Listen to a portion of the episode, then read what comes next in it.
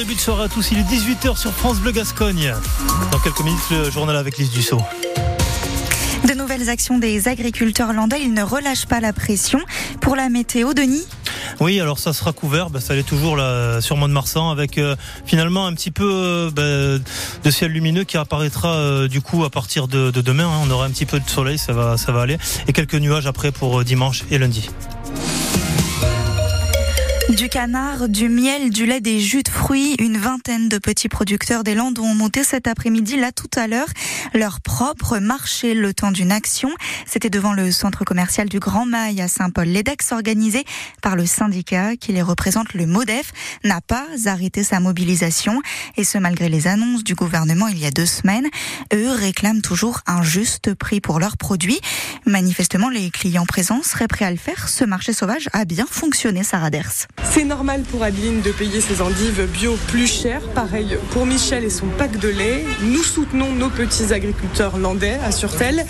Ce marché sauvage est organisé devant l'entrée d'un grand supermarché pour euh, dénoncer entre autres les marges de la grande distribution et montrer surtout que manger local et bio, c'est possible, mais à un certain prix.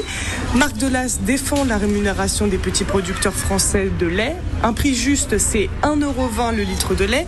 Du côté du MODEF, sa présidente Mélanie Martin n'est pas satisfaite des mesures du gouvernement qui concernent, selon elle, que les gros agriculteurs. Alors, la mobilisation continuera au moins jusqu'au salon de l'agriculture, jusqu'à ce que les revendications locales soient entendues jusqu'à Paris. L'avenir, selon le MODEF, c'est le bon, le bio et les circuits courts. Et les autres syndicats restent aussi en éveil. La concrétisation des annonces se fait attendre, disent-ils. Dans les Landes, la FDSEA et les jeunes agriculteurs ont rencontré hier la préfète. Dans un communiqué envoyé cet après-midi, ils écrivent noter des avancées sur la MHE, la maladie bovine qui touche notamment la chalosse, ainsi que le dossier de l'eau, les forages, les projets de retenue collinaire. En revanche, rien jusqu'ici sur le soutien de la filière bio et l'application de la loi Egalim qui vise justement à leur assurer une rémunération convenable.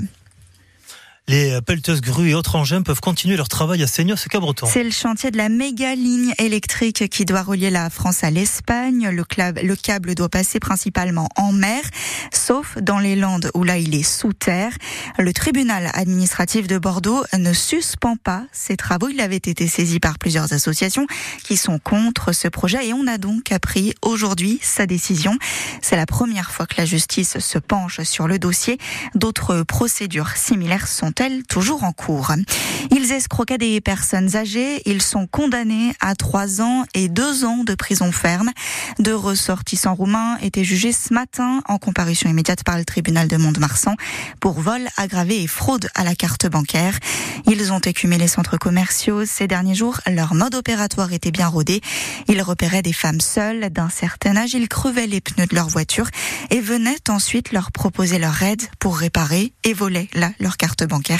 En tout, il y a eu quatre victimes à un préjudice total estimé à environ 5000 euros. Il était le visage de l'opposition en Russie. L'ennemi numéro un de Vladimir Poutine. Les autorités ont annoncé à la mi-journée le décès d'Alexei Navalny. Il se trouvait dans un camp pénitentiaire reculé au fin fond du pays. Il y purgeait une peine de 19 ans de prison.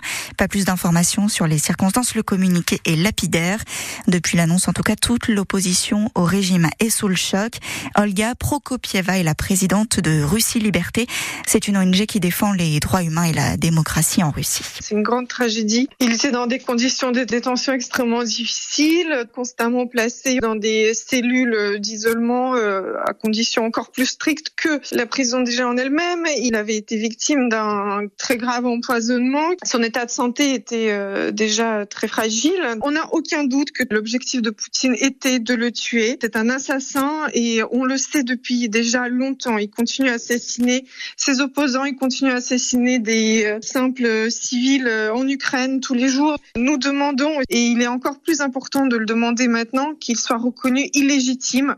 Il y a des élections, des pseudo-élections en Russie le 17 mars. On peut plus considérer comme président un assassin qui bafoue sans cesse les lois, les libertés et qui assassine tous les jours. Et comme Olga Prokopieva le dit, la mort d'Alexei Navalny intervient à un mois seulement de la prochaine élection présidentielle. Enfin, en rugby, on va largement y revenir tout de suite dans euh, les émission dédiée. Juste rapidement, vous signalez les deux adversaires pour nos clubs landais ce soir. C'est la 20e journée de Pro D2. Mont-de-Marsan se déplace à Béziers à 19h et Dax reçoit Soyons Angoulême à partir de 19h30. La météo 100%